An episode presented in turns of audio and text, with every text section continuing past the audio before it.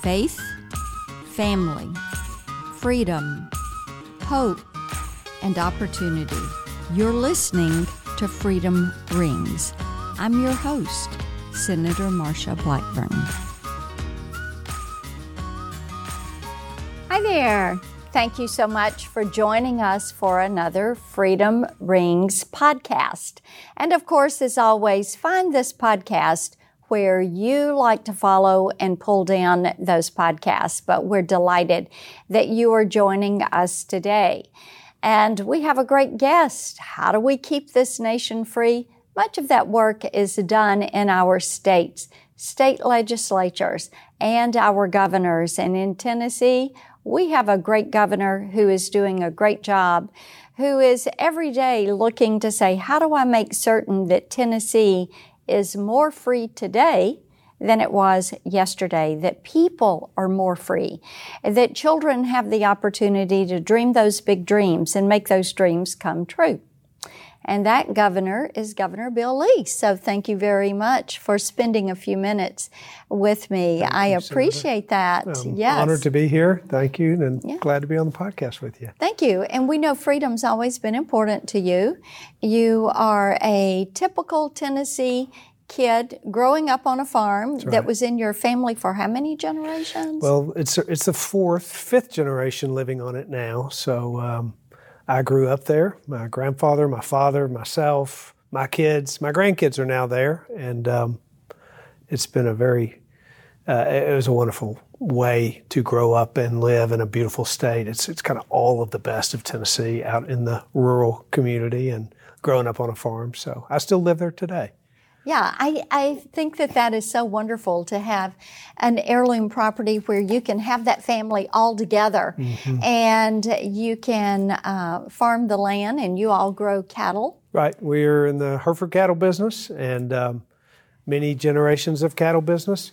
It it's been uh, helpful to me even as I found myself in the position I'm in. Agriculture is the largest sector of Tennessee's economy, and growing up in an ag family and uh, recognizing the importance of it, of it for us, and now being in a position to really support and help and understand the ag industry um, for Tennessee and for the country. It's it, it was a good background. You you have a little ag background yourself. At least I remember Yes. your 4-H years and your commitment to that. So That's exactly right. And I think there's a commitment in that to what I call faith, family, freedom, hope, and opportunity. That's right. That's right. And uh, growing up in that traditional type background, you really value that. And one of the things that always impressed me is that you were someone who really believed in getting out there, giving it your best shot, but not worrying if you failed. You picked yourself up. yeah. And You know, my dad, um, my dad used to remind all of us. He he certainly was a strong influence in my life. I had there were five siblings. We all grew up on that farm together. We worked together. Uh, we played together, and and he always uh, was one to challenge each one of us. We were all very different. We went very different directions in our lives, but um, he he had that principle that if you you should pursue whatever you want to do and whatever direction you can go, pursue it with all the vigor that you have.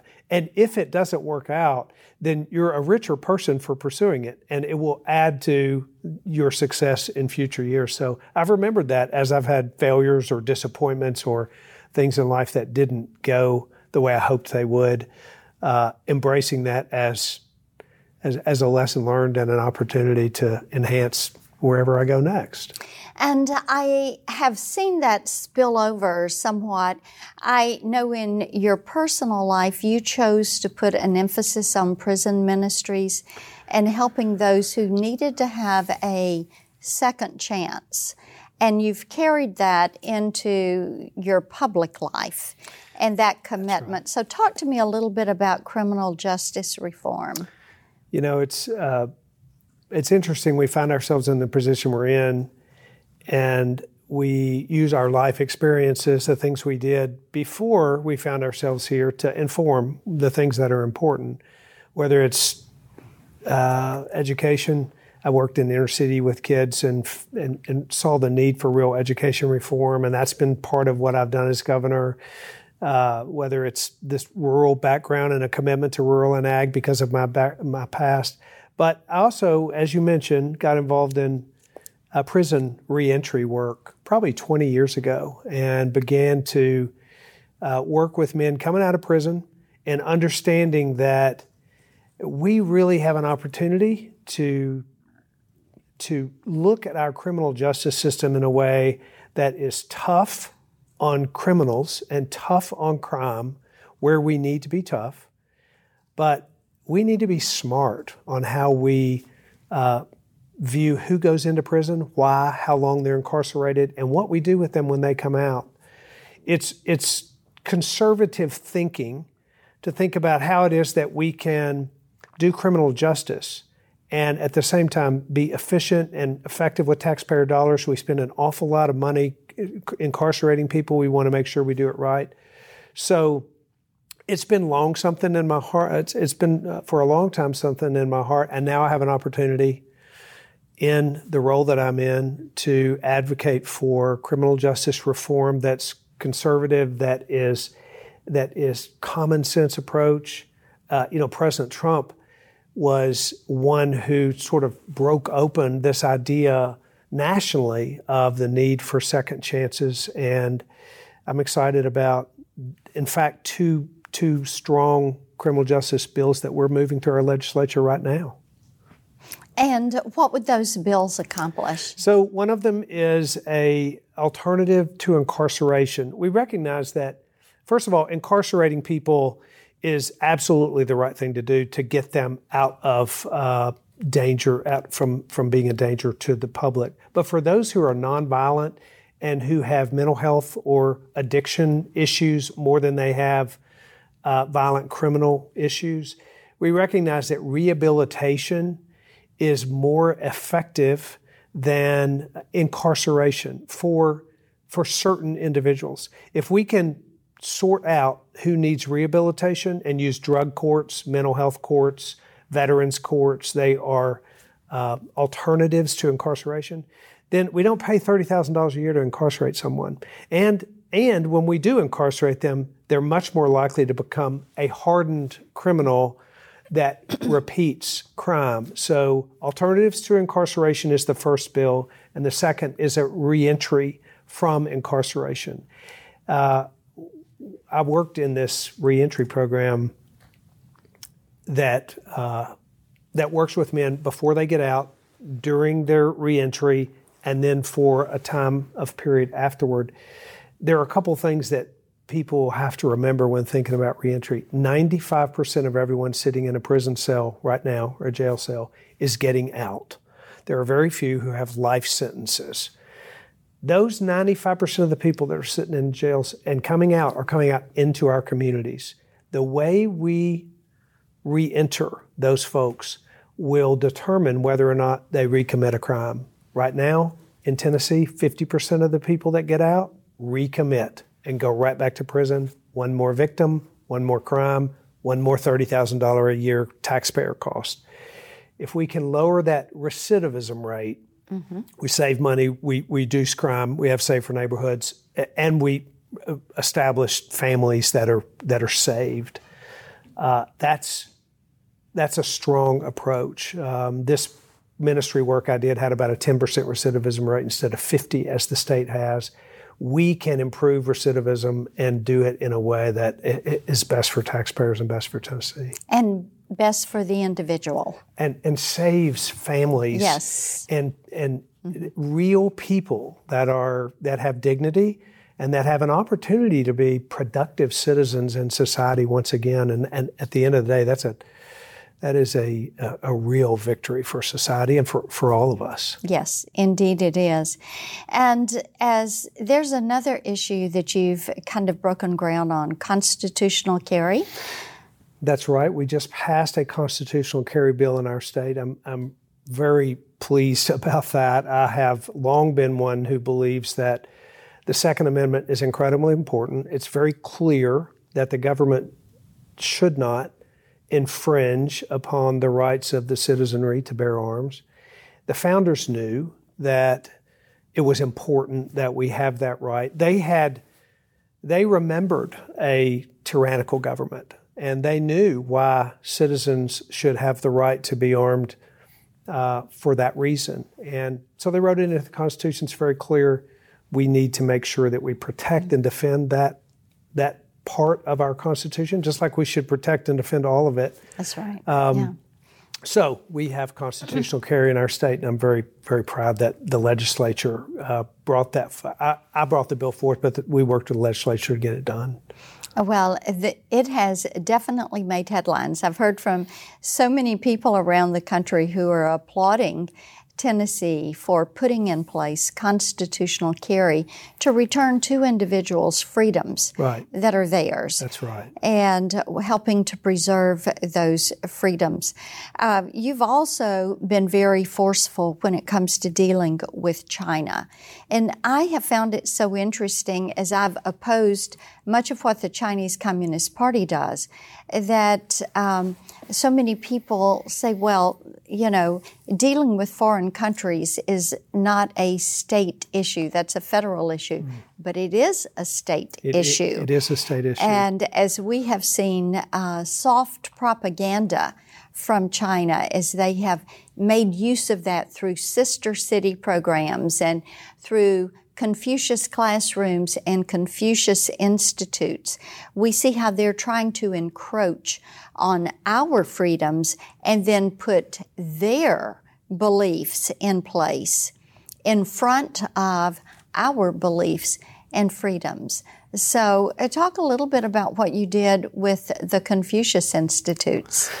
So, what I'll say first is something that you would not want me to do on this show necessarily, but I've got to uh, I've got to thank you for your work there in particular. And what what people don't know about you and me probably is that we've known each other for some time, long mm-hmm. before I became governor. You served in our state legislature. You served as my congressman, and and you actually have been quite an inspiration to a lot of people along the way. Me, for one, in particular, and and then as I found myself in this position, uh, people also don't know that I call you on a regular basis and say, "How do you feel about this?" and "How can you help me with this issue?" And and the, it, this issue of China is certainly one of them. Um, you are you are clearly an expert on that subject and have spent a lot of time on the national level there, and and our conversations have certainly um, reminded me that it is a state issue that that every issue that's national issue is really a state issue. Right uh, we are a we are a confederation of states, and as governor, we know that so much of the freedoms that we that we defend and the rights that we protect are done so on a state level. The the influence of the Communist Chinese Party is real. It exists. There is a they have a long view and a plan to have influence as as any of any countries that are uh, that are not freedom loving countries. Uh, so they find their way into our colleges campuses. They find their way into our um, into our communities through uh, through business, and their intent is obviously to take away uh, that which is that which is ours. So we have brought forth legislation with your help to, uh, and suggestion as well, but to really just provide transparency around f- around funding from foreign nations into our, particularly into our colleges and universities, Confucius Institutes, by that name or any other name that uh, that allow propaganda to be disseminated into our into our universities. That's something that we don't want to be there. And we want to know when it is, and we want to know mm-hmm. who is spending money in our state that we don't know about. So we've proposed legislation that brings transparency to that. It gives us a greater insight into what foreign countries are doing within the borders of Tennessee.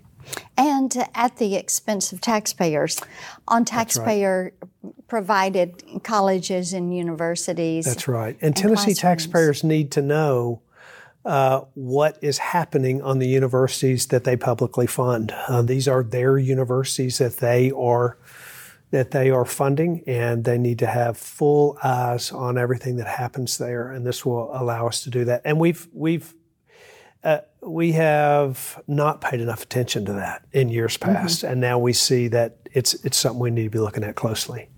Yes, and I think the Confucius Institutes are a great example of how they just kind of snuck in. Right, and and, and then they determined that those get shut down around the country, so we will find a little different way or name it differently. Right. Uh, what we recognize now and know is that this is um, there's intent, and, and we will have to defend that uh, defend our states against that intent from this day forward. And it is an issue of national security. Mm-hmm. Uh, there are there is uh, information that's being taken. There is uh, well, there there are a lot of there's a lot of interaction between the Chinese Communist government and the United States, and it takes place in towns and cities all across the country. And so the, the way to defend against that is at the state level. I think it's important that the Chinese Communist Party know they're being watched. Right. That's and right. that we figured out, you know, that this soft propaganda is very important to them. And that whether it's a sister city program or a Confucius Institute, we're not going to allow that to continue. And it's important, too, to remember that this is, uh, this is about a communist influence not, not about a certain group of people or a, uh, a culture or society. This is about Chinese Communist Party and their influence and their uh, attempts to influence our states. So uh, it's it's certainly important and relevant and mm-hmm. timely that we uh, that we address it today. Yes, I think indeed it is. We look at uh, what they have done, the uh, genocide they're carrying out against the Uyghurs, how terribly they mm-hmm. t- treat the Chinese mm-hmm. people, mm-hmm. Um, how people from so many people that uh, I know and I know you know also who have escaped from countries yep. that are under communist control and the stories that they tell. It makes us realize how important freedom right. is right. for us and why it's so important that. Um, that we preserve it. And it's why we should work really hard in this country to not take freedom for granted. I think, you know, one of the things that concerns me about our own country is that we have taken freedom for granted. It, you know, we're many generations from those who knew what it was not, what it was like to not be free. Those that, um, those that founded this nation, they understood because they know what it is like to not have that kind of freedom. Every generation we get further away from that, we we diminish uh, potentially the understanding of the value of it to to the point that we potentially take it for granted. Mm-hmm. Um, and I think our our children, our this generation, including ourselves, have been so protected for so long that we forget that there is another way, uh, and we we should, you know, it's part of the reason that it's part of the reason that I took my kids around the country, around the world, actually, to other countries. A lot of people don't have the privilege to do that, but I did with my kids to say, you know what, America is very, very unique. And you travel to foreign countries, you realize everybody's not free, everybody's not protected, and everybody doesn't live the way most of us do in mm-hmm. America. And and therefore, uh, we need to be reminded of that. It's one of the reasons we've made a real strong push for civics education, even this year in our in our uh, in our governor's budget, and in the governor's civic seal, which we created last year. Children, our children, and the next generations, if they don't, if they aren't taught American exceptionalism and liberty and freedom and how valuable it is and how rare it is and how important it is that we defend it and fight for it and uh, protect it, then we'll lose it because we take when we take things for granted, they're taken from us. That is absolutely right. And that is why we focus on making certain that we work every day to protect faith, family, freedom, hope and opportunity. And thanks for joining us for a wonderful visit with Governor Bill Lee and for joining us for another Freedom Rings. And you will find us at Freedom Rings Pod. And be sure to check out and follow Governor Bill Lee of Tennessee.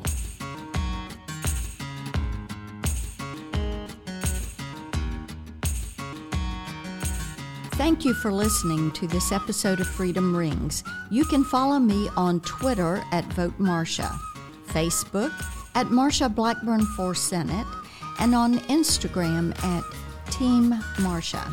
And you can always find us online at marshablackburn.com. The Freedom Rings podcast is edited and produced by Jared Cummings. Executive producers are Conservative Partnership Center and Marsha Blackburn. Together, we make Freedom Ring.